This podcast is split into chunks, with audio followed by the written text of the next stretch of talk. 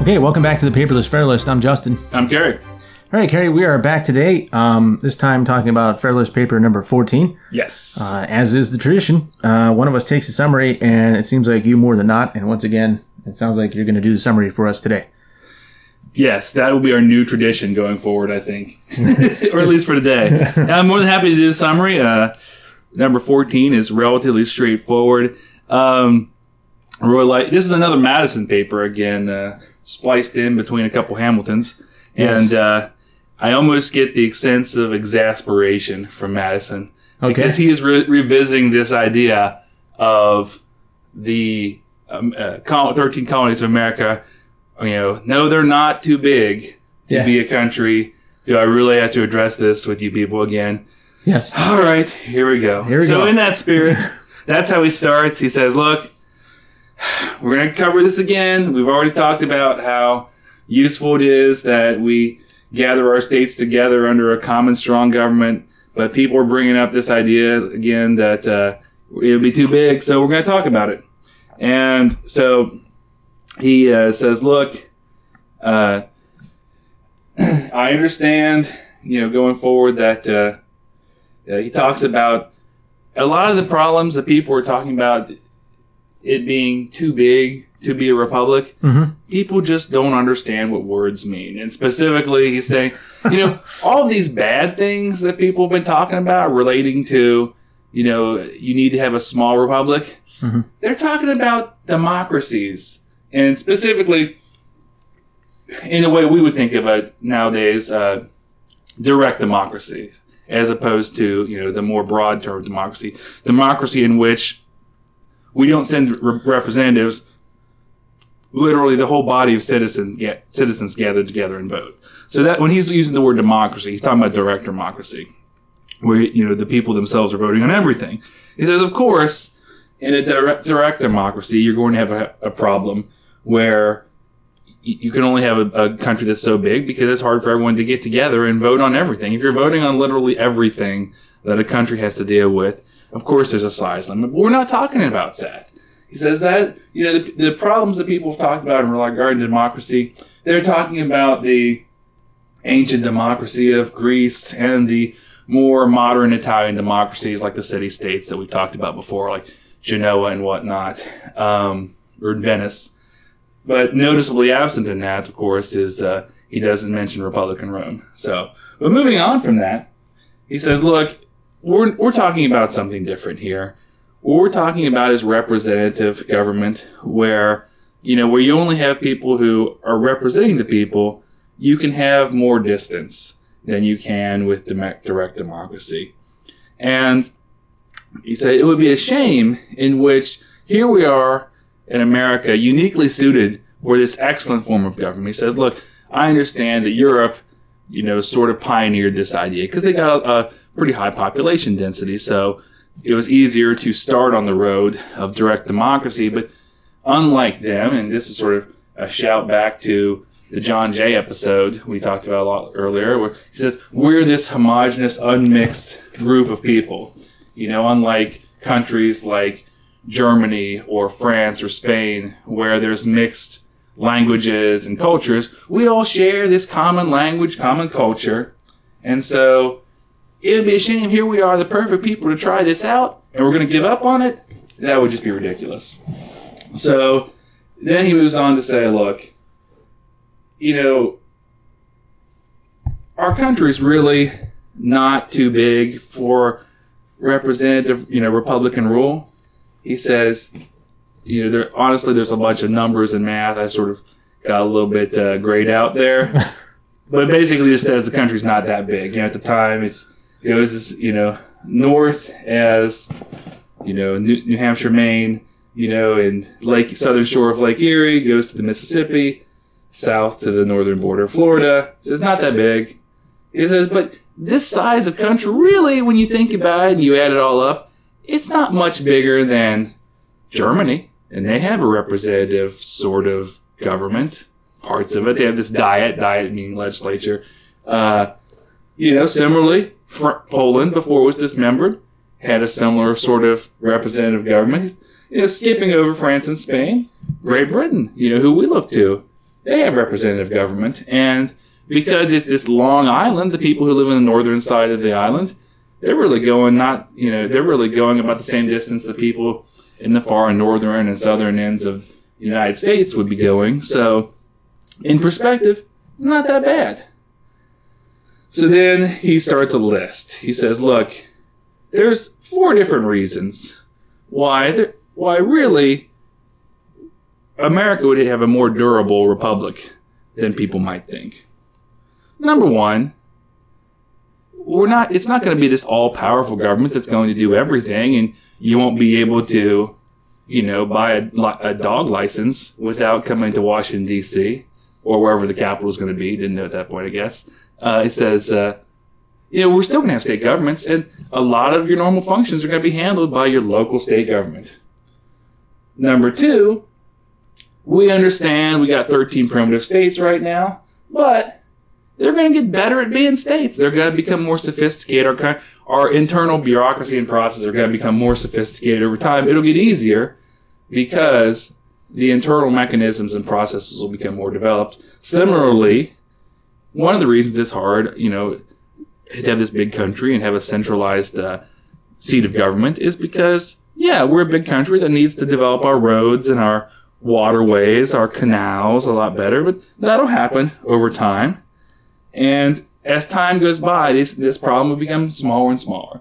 And in fourth, uh, those countries that are, those states that are farthest away, they, this argument that they would want to be governed by a central authority uh, and that they're not going to that, that, that they wouldn't want to be governed by a central authority and they'd want to uh, break away from it because they would have a harder time getting their representatives there is more than balanced out by the fact that these people on the frontier they need the central authority the most to protect them from whoever is uh, opposing them you know whether it be hostile countries or insurrections etc so that's his list.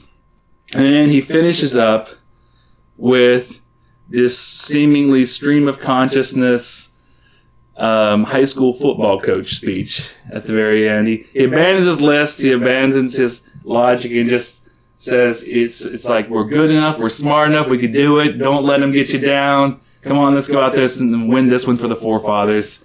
And it's sort of, in a way, somewhat contradictory. He, he starts out and says, Look, all these people who say we can't do it, don't listen to them. They're just a bunch of people who are you know, they're just upset that we're doing so great. But then he goes back and forth. He says, look, look, they're all saying this has never been done before. It's too novel. It's too new. It's too bizarre. He says, but really, the most bizarre and crazy thing we could do right now would be to split back up into a def- bunch of different states or regions. So what we're doing isn't too crazy, that really.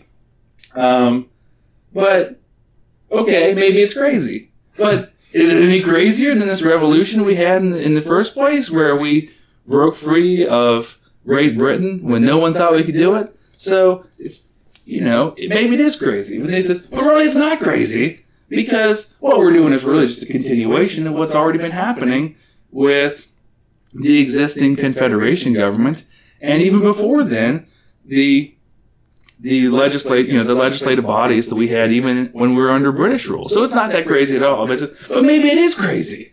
So if it is crazy, though, why don't we have the guts to honor what our forefathers have done by breaking free of Great Britain and taking us this far by just, you know, going all the way with it? So I'm left not knowing if it's crazy or not, but I know whether it is or not, Madison wants us to see it through.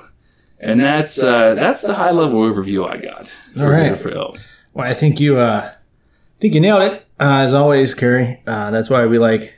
That's why I like having you do the summaries, Among other reasons. among other reasons. Plus, I can kind of zone out here for the first eight or nine minutes. Well, there'll be a quiz later on. the big quiz. Oh man, you got to tell me that ahead of time. It's a pop quiz. Pop It's a quiz. All right, so let's. uh uh, I like to start at the top of these things and kind of walk through. Um, I don't know if, if Madison would approve of your linear thinking. He's mo- seems a mu- much more uh, outside the box guy thinking in this one. I know. Well, he, he Either outside the box or just legitimately confused there at the end. I just I just saw him in the locker room with all of these state uh, conventions. Say, "Come on, guys, come on!" So yeah, okay. I, we'll start at the back there, at the back side of that. Um, uh, just picking up on that thought. you know, as I'm listening to you describe it when I was reading it before, you remember, you remember the movie Animal House?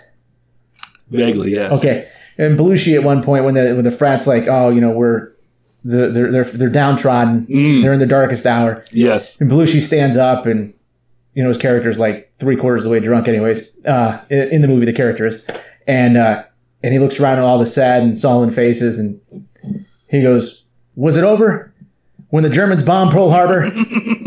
and guy looks This and is his German's bomb Yeah, part yeah. Pearl Harbor goes- moment. Germans? Hell no, Belushi says, and it ain't over now. Because when the going gets tough, the tough get going. He runs out of the room, and and this is uh, I think Madison. This is Madison in the Animal House. Madison in the. Animal House. That was my vision. I had Madison, uh, you know, standing around a room full of uh, uh, people, uh, you know, really throwing some red meat to the crowd there. At the, I can the see that. I can see that. He know. seemed really. he definitely was on an upward track the entire time. Yeah. at the very beginning, he seemed to be saying, "Really, we're, we're talking about this again." Yeah, All right. Yeah. And then by the end, he really seemed to get just, into just it. full steam. Once he got his list out of the way. Full steam. Well, you know, I'm a, I'm a person who likes lists. I like chron- chronology and lists. Um, I'm okay with this too. Yeah. This one was relatively easy and straightforward to understand. yeah. So, um, I do want to go back to the beginning briefly, Yeah, absolutely. even though I, I'm not as tied to linear mode. But Yeah. this one, I think, is important to frame up. You know, for the listener, the question does become, why is he talking about this again? Because you know, we recall that oh, he, this. he, uh, he hit it pretty hard in 10. yeah, Was it 10? yeah, 10, yeah, it yeah. was ten because Okay. that was the only other one he's done so far. Okay, well, there you go. Uh, but so yeah, you would think only having done one paper so far, Mm-hmm. he comes in for number two, talking about the exact same thing as he previously talked about, Yeah. and you get his exasperation. But I think there's a reason for that, and looking into it, apparently. Not long before he came out with uh, this particular paper, Number 14. number 14, the Anti-Federalists were at it again, Yeah. and they had actually written a, that one of their own Series. papers. They actually had a few that addressed. Uh, Yeah, there was, but there was one in particular Yeah, okay. on this very topic of, oh, this is this country is going to be too darn big, Too darn big. and you know, they they specifically were saying that people in the furthest away states, like your Georgia or your New Mhm. Hampshire, they're not going to be able to be involved as much in the everyday business of governing Yeah. because they'll be going too far. And I would like to mention as an aside that the author again was my favorite anti-federalist. Yes. Federalist Farmer, which I continue to visualize as being some like second tier Marvel superhero character a la Captain America. I, okay. He's got like a red, white, and blue combine. Um, I really would like to see that character developed. But We'll yeah, see. We'll see if we can get some artwork. the reason he's addressing this Um, is because the anti-federalists were addressing it they did. at that exact moment. They did. I, I thought the um because Fearless Farmer published a couple, and I thought George Clinton also published one here. Yes. And I was thinking George Clinton was the one that talked about uh, being too too big to function. There, there were several. I just like to grab No, you're right. Fearless Farmer, you're right. Yeah, you're right. talk about the Fearless Fearless Farmer. Farmer. Well, they, you know what? they had two here um, in the interim. So uh, let's let's take a quick, quick, quick right off the, right off the rip off the top. You know, he gives a list of hey, look, we've he, Madison literally starts off this paper and says, here's all the stuff we've already talked about, and I'm not going to list them out and read them you know, to the to the paper here, the listeners, but he hits all the points and all the all the points that we've already proved all these points. And so now we got to do a subjection that has arisen to our points. And so that's what he gets into. And he talks about, you know, democracy in republics. sort of implying that anyone who's making this argument on the anti-federalist side is some kind of idiot who doesn't know the difference between a democracy or Yeah. republic. Like, Yeah. Or obviously, you guys are too busy writing to look in dictionaries, so let me just lay it out. so I took it as a different way. I took it as, as a way that not that he, he was calling him an idiot, but but that he was calling is saying that they were deliberately misleading the average person. He's like, you're conflating the two ideas together. You're taking the ideas of democracy, the errors and problems of a direct democracy, and you're, and you're, you're saying that's what happens in a republic, and, and vice versa. And you, and you guys, you basically know better, but you're, you know, you're, you're mixing the two words up um, with the confusion so of the names. anti-federalists you know. might then object and say, "Look, we're not idiots. We're just lying to people. Yeah. Okay, don't insult us that way." So I mean, I feel like he was he was kind of suggesting that that the anti-federalists were were confusing the terms, They were in the spin zone. and they were yeah yeah fake news even back then. So uh, Fake pamphlets. news. fake pamphlet news. So um, But it's ironic that he would take that approach because he seems to be pretty good himself at picking and choosing what information that he wants to present. That's true. Yeah, he says, "Well, obviously, we're you know people if people can't understand that Yeah. we're not talking about ancient Greek Greece and you know Yeah. the around Italian the- city states and, and- the yeah. Italian city states, then you know there's no help for these people. But what about the Republic of Rome? Yeah. They're pretty well known to be a republic. They were, they were, and so when that was, why I think one of the big points of I'm not mixing up the anti-federalists was George Clinton was talking about how, uh, hey, you know, because he Clinton cited Rome uh, in his in his anti-federalist paper at the time, and he talked about how you know the governors. Uh, there's all this collusion off in the far-flung uh, um, states of, of the Republic of Rome, and they would, you know, go beyond the boundaries and they would tax uh, people, and there's a lot of corruption. Oh, I mean, that's one of the You know, and this- most well-known things about Rome, and you know what led to their collapse is how The abuse any- of power. anytime the, the Republic tended to have problems administrating all of its far, far-flung territories because they were too far from Rome. But anytime they gave someone an independent power to govern those territories, they would try to rise up against Rome and break away. So yes, So that would have been a good thing for Madison to address. So, well, I think in a way he does, right? And because he kind of eventually he goes on later on and he talks about it and he says, look, we're not dealing with that because the states are going to maintain their local governments and the people will be able to go to the local governments when and, and there's going to be you know accountability in the local governments that will keep the keep the states that may be far flung away from the federal the federal government kind of in line and you're not going to have a Rome situation. So But didn't Rome bring Roman culture to the different uh, provinces or territories of Rome? Yes, but I, you know, where where in Rome, the Repu- Roman Republic, you had a governor that was installed, Mm-hmm. okay, and was there. He was there. Madison, I think, is suggesting here that hey, under my my my Madison plan of of, Mhm. of federalism, you know, the the state governments are still going to be accountable to the people, Okay. okay, and they're going, you know, and and, and that the people will keep the state governments in check, and gonna, it's not going to be like it was in Rome. Okay. There's a distinction there here. See, I think he's. I think he has a harder time making that argument as a reason for the states and the central government uh, not having a different interest that'll pull them apart. In a way, I really think is whether or not you approve of it. I don't think you're going to. Um, they're going to share some common interest based on their common culture and other Yeah. commonalities, common language, common culture. Oh. Because I think he would just be say, look, yeah. in America, even throughout from Georgia to New Hampshire and everything in between, all of those states have a lot of common values as Americans. All of them are going to be Americans. All of them are going to be colonists, and their differences are going to be smaller than you know. America doesn't have Georgia's not full of Visigoths, and Mhm. you know New Hampshire's not full of Gauls, who are these distinct cultures So who won't have the same values. yeah, I mean, despite what I've said about Rhode Island, I understand. even with them. Rogue Island, yeah. Um, as, as we started calling, it. but you know, before that, I want to I want to pick your brain on another part because this is something that, All right. that came up that, that I we touched on before. Um, he talks about the limits of democracy, and he said the the, the the the limit geographically of a democracy is the point from the seat of government out to the farthest point geographically where someone can reasonably come in every time there needs to be a vote. Okay, uh, the, the just logistics of having it function, Mhm. and that the limitation of a republic is is the point from the, the the seat of the federal government all the way out geographically to the furthest point where a representative could make it back in a reasonable fashion, in a timely enough fashion, in a, in a frequency frequently enough to to function and, and be a representative in, and function in the federal government. And that's that's sort of the radius of of the the, the circle of federal power. It really republic. comes down to how often you're making the trip. Okay, yeah, and whether or not you can you can make it and and, and do it in a way that allow the, the federal government to work, and you know, uh, so my point to this though is Okay. he's saying that the limit it's it's not a defined limit on on on the reach of a Republican government. Mhm. Okay, it's just a matter of logistics and geography Mhm. and in some ways technology.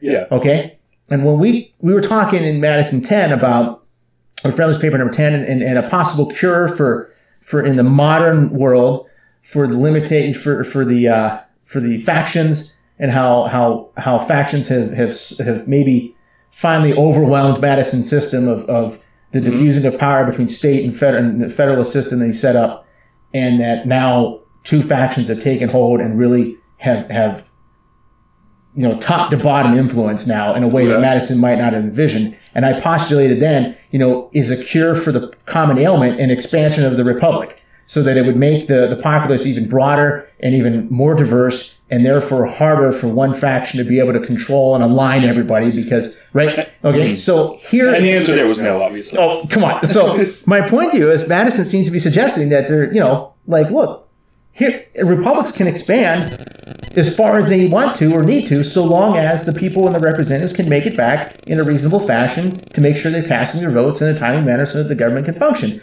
So my suggestion to you again is is Madison once again telling us here this republic's going to grow. I mean, he hints to again later on in this paper as well that the republic's going to grow. He doesn't seem to be putting any limit on it other than the ability for representatives to make it back and to govern. So it just I, to me this seemed like another suggestion that that uh, he's okay with the growth of the republic. Well, I agree there, but and I also Yeah. agree that in comparison to where he was talking about factions, i- in, in that paper going forward in the, into the present day and into the future, I don't think that the passage of time and developments in the country and the world have really helped his argument there as much. But this is a different issue. Yeah. On the issue of how easy or hard would it be to develop to have an effectively represented region in a large republic over time obviously technology and Yeah. Mm-hmm. developments has helped that i mean and and he did accurately foresee that because you know when he was making his list of points he basically on, came Yeah. down and says well look i know right now you have to go through some r- really rough roads and rough terrain it's a really hard it's a hardship to go from georgia to washington Yeah. but he says he's prophesying one day we're going to have better roads. Yep. We're going to have hotels that you get free breakfast at in the morning. we're going to have Expedia Yeah. and Priceline and places to get cheap hotels. We're going to have like um, faster horses, Yep. maybe. I mean, The Hyperloop. The Hyperloop. What you're saying is that Madison foresaw the Hyperloop. That's what. It's possible. he he uh, Madison invented, um, if not the Hyperloop, at least uh, everything else. There you go. as far as communications and um, transportation technology. So yeah, I mean, we would be remiss to not say that you know it is easier to have effective representation over a larger area now Today, because absolutely. you can you know you can fly from one end to the mm-hmm. con- of our current country to the other mm-hmm. relatively quickly Arguably, and you can virtually be to- telepresent You can, something you can virtually there. You know. in point of fact it would seem to even support a wider reach of dem- direct democracy you know hypothetically a government the size of america could have everyone everyone could download a voting app and we could vote on every single thing that Yes. goes through our government As long as it doesn't get hacked. i don't know how well informed those votes would be but they could be made yeah, it's But yeah, I think I think that the passage of time and how things have developed helps him more here Yes. than in the factions issue because objective things like how easy it is to travel and how easy it is to communicate are more subject to change with technology than fundamental human nature is uh, in regards to factions. Yeah. So yeah, I, I, So- I'll grant you that. I, I, I, ladies and gentlemen, here to hear, uh, Cary is agreeing with me, uh, with our newfound spirit of I think. I perfected that idea. I would yeah, say. yeah. I developed it to its natural conclusion. uh, I'm hearing here that he agreed with me and that he thinks that there should be one massive world republic. no, I, are different issues. I'm not a one world government guy. I know you're not. I'm just messing with you. Okay. You know, I it's just, Yeah. the the flip side though of his argument being a lot stronger now with the benefit of hindsight is that at the time, Mhm. I think a lot of the arguments he brings are weak. Know, Oh well. I mean, for example, what's hilarious to me is he talks about, well, you can have a good republic that represents everybody well. I mean, Germany does it, Poland does it, uh, so does Great Britain. Hilarious because wasn't it just a few papers back that they were talking about how horrible Germany is as far as they're a bunch of squabbling city states who never get anything done. You're Poland- right. Yes, he was. Yeah, yeah. Poland, we don't even need to analyze it in any great depth because Poland before it was dismembered. So that's a fail right there. See how great Poland did? Yeah, they had It just got torn apart. so yeah, let's be like them. And then finally, Great Britain. Who they just rebelled from. Well, wasn't the whole point of that rebellion that we're so far away from Britain that we're not really effectively represented in Parliament? Yes. I mean, and then I love how he does a throwaway, skipping over France and Spain, when- we're not even going to talk about. So stuff like that indicates to me that there's maybe a little bit of room for the anti-federalists to take issue with. A little bit of oxygen for them in the room still for them to argue with. Yeah. it's a little bit of pot called the kettle black for him to talk about uh, the spinning of the anti- anti-federalists in spots. Yes. and that's one of them. Yes. So um, th- those are good points there. So he goes in. He he he gives a rough geographical estimation of how large uh, the country is and the 13 uh, states are at the time, and he says, "Look, you know, comparing to Europe, um, and this is, I think, a bit what you were talking about. Uh, he says, "Hey, you know, Germany, Germany's not much bigger, so." You know, people can make it across Germany to make it to their legislator uh, legislative seat. Then people can do it here. And the better point, though, I think that he could have made, Mhm. um, and I don't know that if he did here or not, is that I think he did. Maybe he did. You know, for 13 years during the Articles of Confederation, Mhm. people were making the trip just fine. Well, he did. He yeah. did. Okay. So you know that would have been. Uh, I think maybe he does eventually say it, but I mean that's clearly I think the best point as to why does in the geography coach speech down at the doesn't doesn't well. Then he really buried his best argument because because I, I glossed over it at that point when I'm reading it because the Well, reality yeah, is he's is just getting he's he's so busy trying to get the citizens to go out there and play a strong second half that he buries Yeah. that logical argument in the, right in the middle, The- talking about how you know reason we can do it, we've been doing it. We've it. been doing it. That's the best example as to why people can make it to the national legislatures because for the last 13 years under the Articles of Confederation, they've been making it to the legislature, you know? Mm-hmm. Uh, so then he talks about, uh, you know, The counterpoint to that, though, which Yeah. wasn't really very well brought up by him or the antivirus, I don't think, is maybe something they're trying to get at, but didn't, is yes, you could be there for a long period of time to do the business of the people in Washington, but that's an issue we still talk about. The issue we still talk about today is at what point do you become so institutionalized and such a creature of the central government because you don't make it back to your own district enough gone purple. that are you still representing Become where you loyal to came yourself. from? Yeah. yeah, especially then Yeah. especially then where at least hypothetically now a congressperson could fly back to their district every weekend Yeah. but back then you know they didn't have rest stops or interstates or free breakfast at their hotel so Did not- it's, and had private jets. it's a hardship It is a hardship. it's a hardship It is. But they're making the trip. Uh, arguably, interestingly, it's the, the common argument is, hey guys in Washington, you never get anything done while you're there. Mhm. Get to work. yeah right? But hey, you're you're in Washington too much. You don't know what your people are. So then they spend, and when they have these huge, you know, month long breaks like in August that they spend back in their district relating to the people, they get hit with, why aren't you getting anything done in Washington? well in fairness who doesn't want to have their cake and eat it too yeah. that's always my preferred option So, all right. So now the list. let's start with number one Number one. Uh, what was number one? Uh, first place. Remember that the general governments Yeah. aren't great right now. general government is not to be charged with the whole power of making and administering laws. Number one. That's right. There's more than one government. There is more than one getting ahead of government. us. I was The Madison Plan. He's like, look, guys, there's more than one layer to this government. It's not just the federal government. And in fact, he specifies the federal government's jurisdictions be limited to certain enumerated objects. And here, He's talking about the Tenth Amendment that does not yet exist. well, I just I hear the I I The the proto idea that led to the Tenth Amendment. I hear the cry of of, of Justice Scalia saying Oh God, I hope not. just limited, limited, strict constructionalism. You know the the the. You know, I hear the broad application. I will say of the Commerce Clause, and I wonder if, is. if Mr. Madison uh, would have envisioned its application in that fashion when they were writing it back. I don't think he was going that far. It's still a proto idea. It's still know, uh, an, a baby idea waiting to grow into an adult idea. oh, it is. It is embryonic at this point. The Commerce Clause. Embryonic. That was You the know, word I was looking for. Okay. Um, because it is a full fledged. Uh, adult in now. addition to being embryonic, it's it's it's ironic in the way that he's making this argument because in surrounding papers, one of the main themes of the Federalists' arguments Mhm. is these state governments basically couldn't eat lead ants to a picnic. They can't walk and chew gum at the same time. They certainly can't get any They taxes done. Right? We are talked awful. about that, right? We are on the verge of the great abyss. Yeah, he talked And about. yet, the thing that's going to save us from being ineffective as a national government is that these 13 state smaller governments governments, the state governments, represent the people. are going to keep things running great. Mhm. Well, track record, not so great. Mm.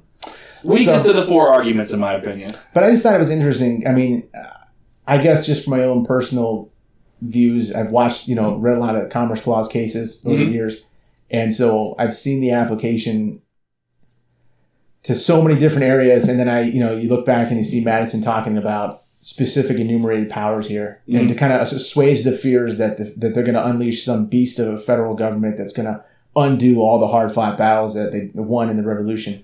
And, Yeah. and he's like, no, no, no, no. It's only going to have specific enumerated objects of jurisdiction, and that's it. Otherwise, state governments got it. They're gonna they're gonna legislate everything else that a state government would legislate and need to legislate on a day to day basis. And if a person's ninety five percent of the person's needs and desires are going to be addressed at the local level, and and the local government policy will that be the will- national government yeah, and, and and and the applications will be will be made by the states, and the specific regional concerns can be addressed regionally. And so the the person, the hu- the individual citizen, is not in fact, you know, point of fact, 500 miles from the seat of government. Yep, they'll barely You know, notice a lot of they'll times. barely notice. Yeah, It'd be like that excise tax. You won't even know we're here, right? So if you're going to go get your deed, you know, register your deed, you're going to still go to the county seat, The county seat. just like you did before. yeah. And in that he makes that pretty explicit. He says, "Look, you know, if we were tr- trying to form a national government by saying we're going to abolish state governments and just be a completely consolidated and uni- unitary Yeah. federal government, yeah, yeah, that'd be a valid criticism. But we're not. There's That's still exactly going to be state governments. Yeah. They're still going to handle most of your everyday needs. This is just really high level stuff the federal government deal with. Which then, you know, begs the question like, let's take a step back for a second and think about the modern day. Like, how much do you think people really appreciate that fact now? That the, that the system of government is really not meant, that the federal government is not meant to be the one stop shop, all powerful, addressing every concern of the nation. Like, you know, Maybe was not meant. I don't know if I'd say is not meant well, because that's my I point. that's right? a, it's a continuous.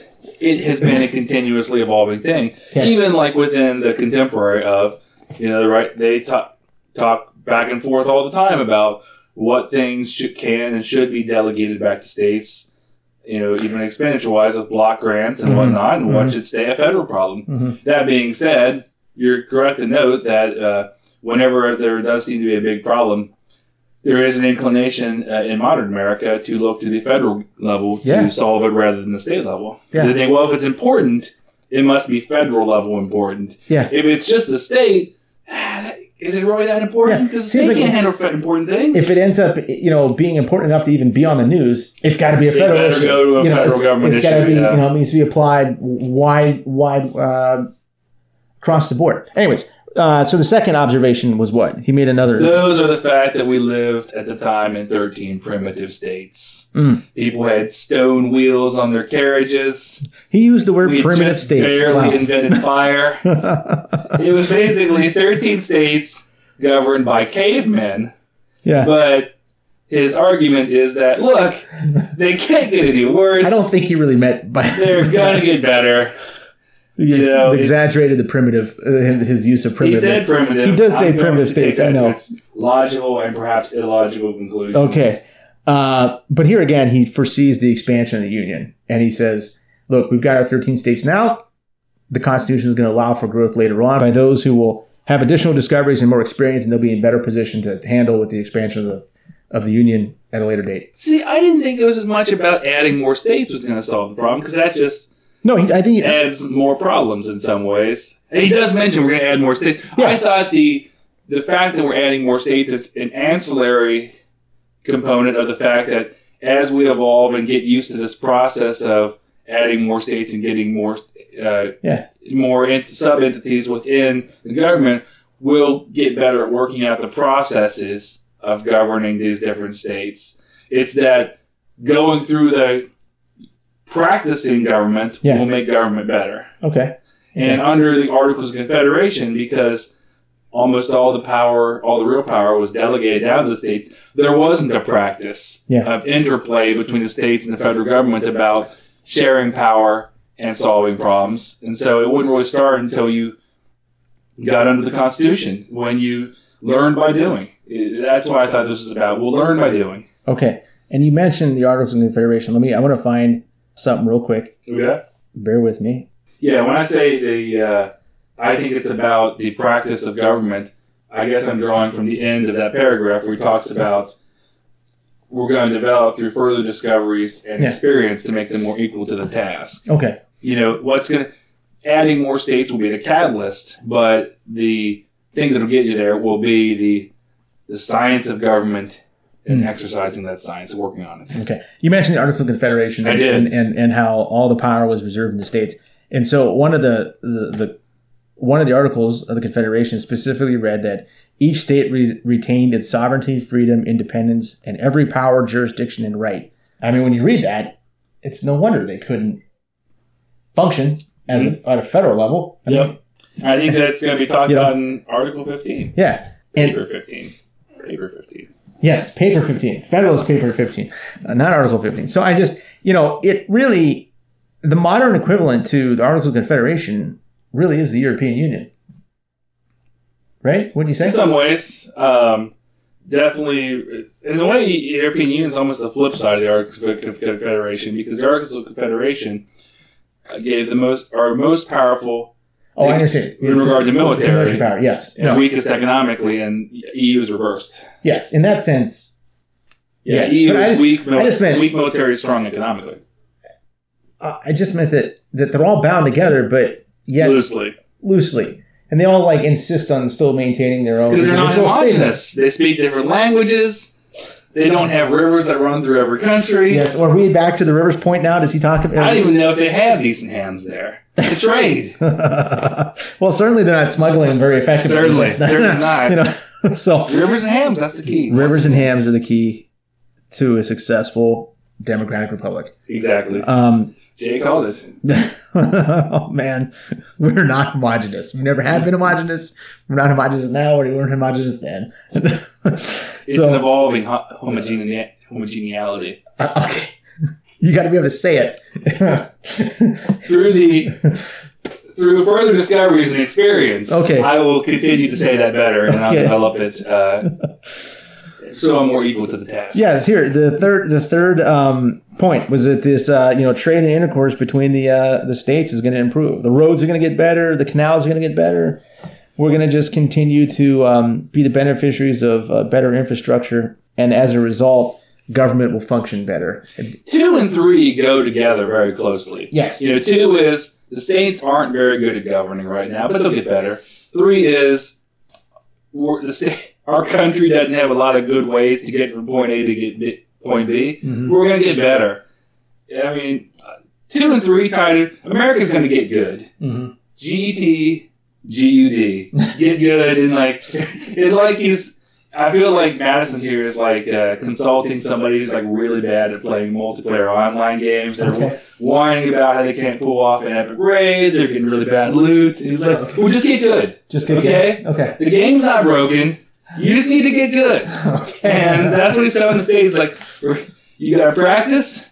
You gotta get better parties that you're grouping with. well, see, maybe maybe read some read some tips and tricks and just play better, get good. We're gonna get good, America. now I understand We're gonna get Madison's fat loot. Madison's uh, you know coach speech here at the end, right? He's going through. He's like, "Here's all the things you need to get That's done." how it, that's how it and, links and, up. and you know we're gonna get back out there and take the field, and we're gonna get it done. So um, number four, Madison is basically a guild leader of like World of Warcraft, trying to get his people to raid a uh, very powerful dragon or something.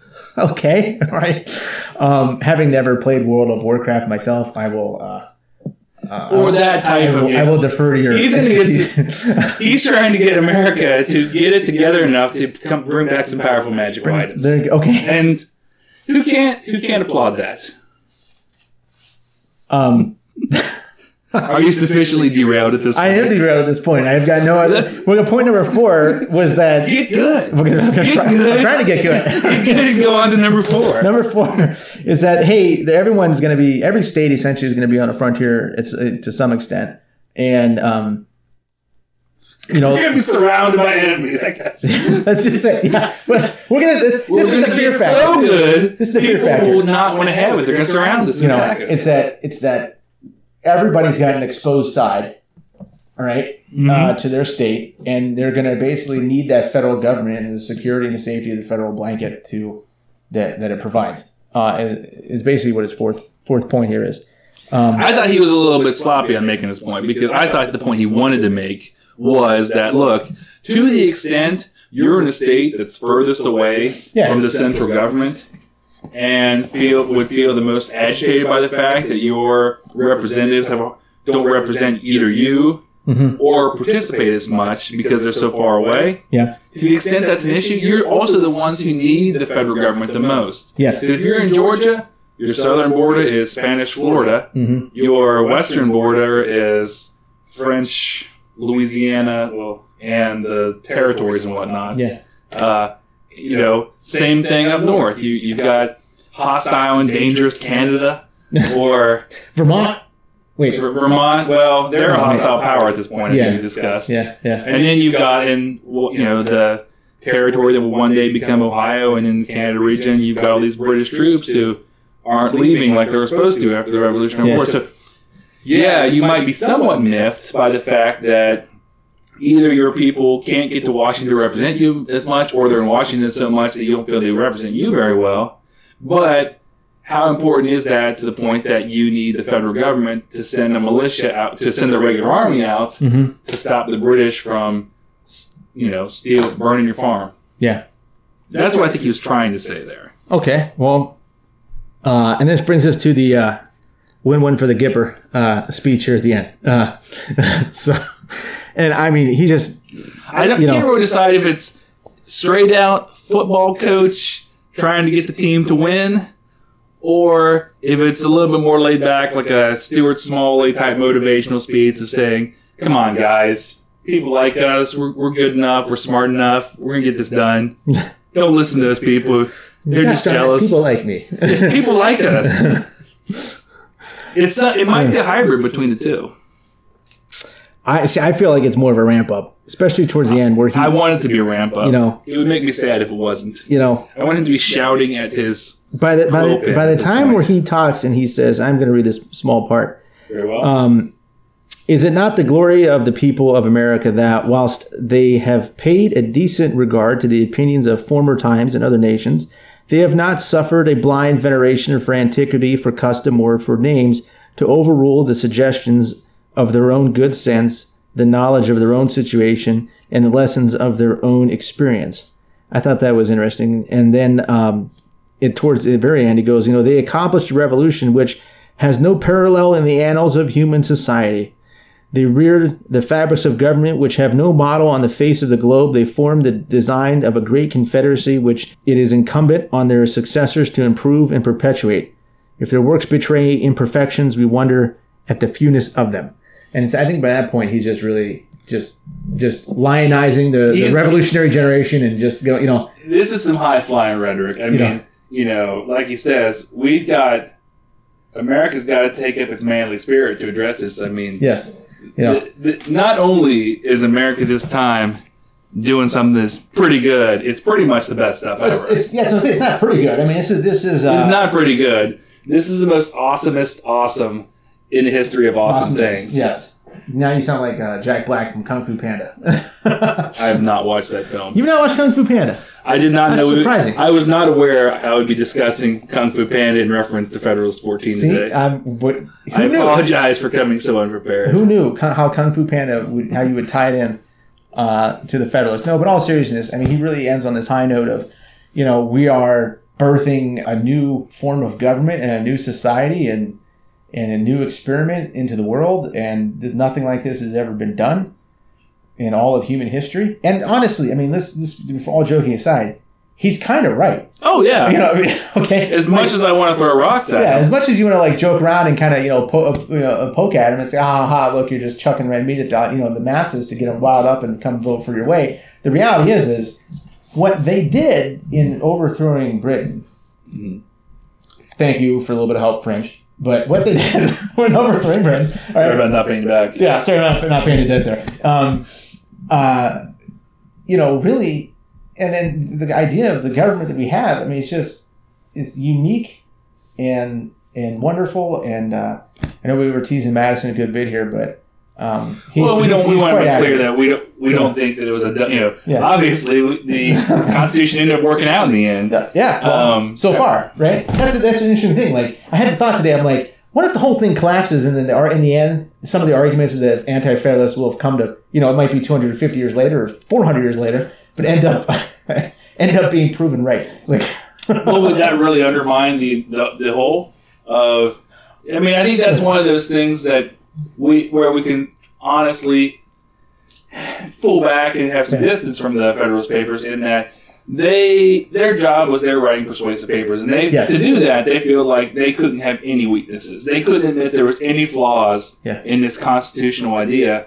Whereas I think we, with the benefit of having the Constitution as a fault, can say, yeah, there's things that could be better. There are weaknesses, but on the whole, like Churchill said about democracy Absolutely. generally, Yeah. it's the worst thing except for everything else that's been tried. And I think the same thing could be said of the Constitution of there's weaknesses. I mean, I, I wouldn't say it's the worst thing that's been ever tried, obviously, Oh, no. but there's weaknesses. But on the whole, it's been pretty good, and it wasn't just. I think that's one of Madison's closing points. Is it's not just the fact that we won the revolution. It's it's sort of that sense of what Abraham Lincoln spoke about uh, at the uh, Gettysburg Address of Mhm. you know we we got to continue so that these brave few who died won't have died in vain. You know, yes, all these soldiers died so you could be free. But that wasn't the end. You know, we can't just say, "Well, we won. We don't have to do anything else." Exactly, it was the beginning, and if we want to honor that sacrifice, if we want to really capitalize on everything that was done before,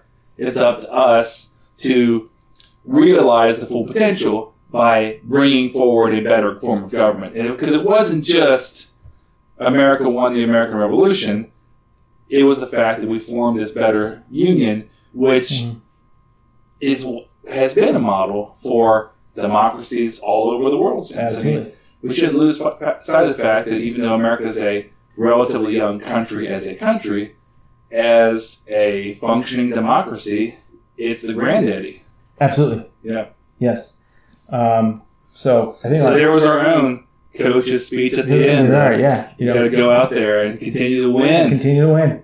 Continue Um, to win. So, all right. Well, I think that probably wraps it up for. Uh, It definitely wraps it up. Wraps Let's it not up. lag at the end Okay, here. yeah. We got yeah, we got you're this right. pep talk right. by Madison. Yeah, we're Let's, gonna go let's We're finish gonna go out. strong. I, I mean, I don't think we need to finish by like bringing it in, put our hands together, and saying one, two, three, Federalists or anything. But I, I think it was a strong paper. It was a clear paper. Yeah. He had a lot to say, and we had a lot to say about it. There you go. Okay. All right. Thank well, you, team, for tuning in- for tuning in. for tuning in. And, and See you next week We will. We will for see more winning. More winning on the next paper. Federalist number fifteen. You'll be back. All right, All right. break it down.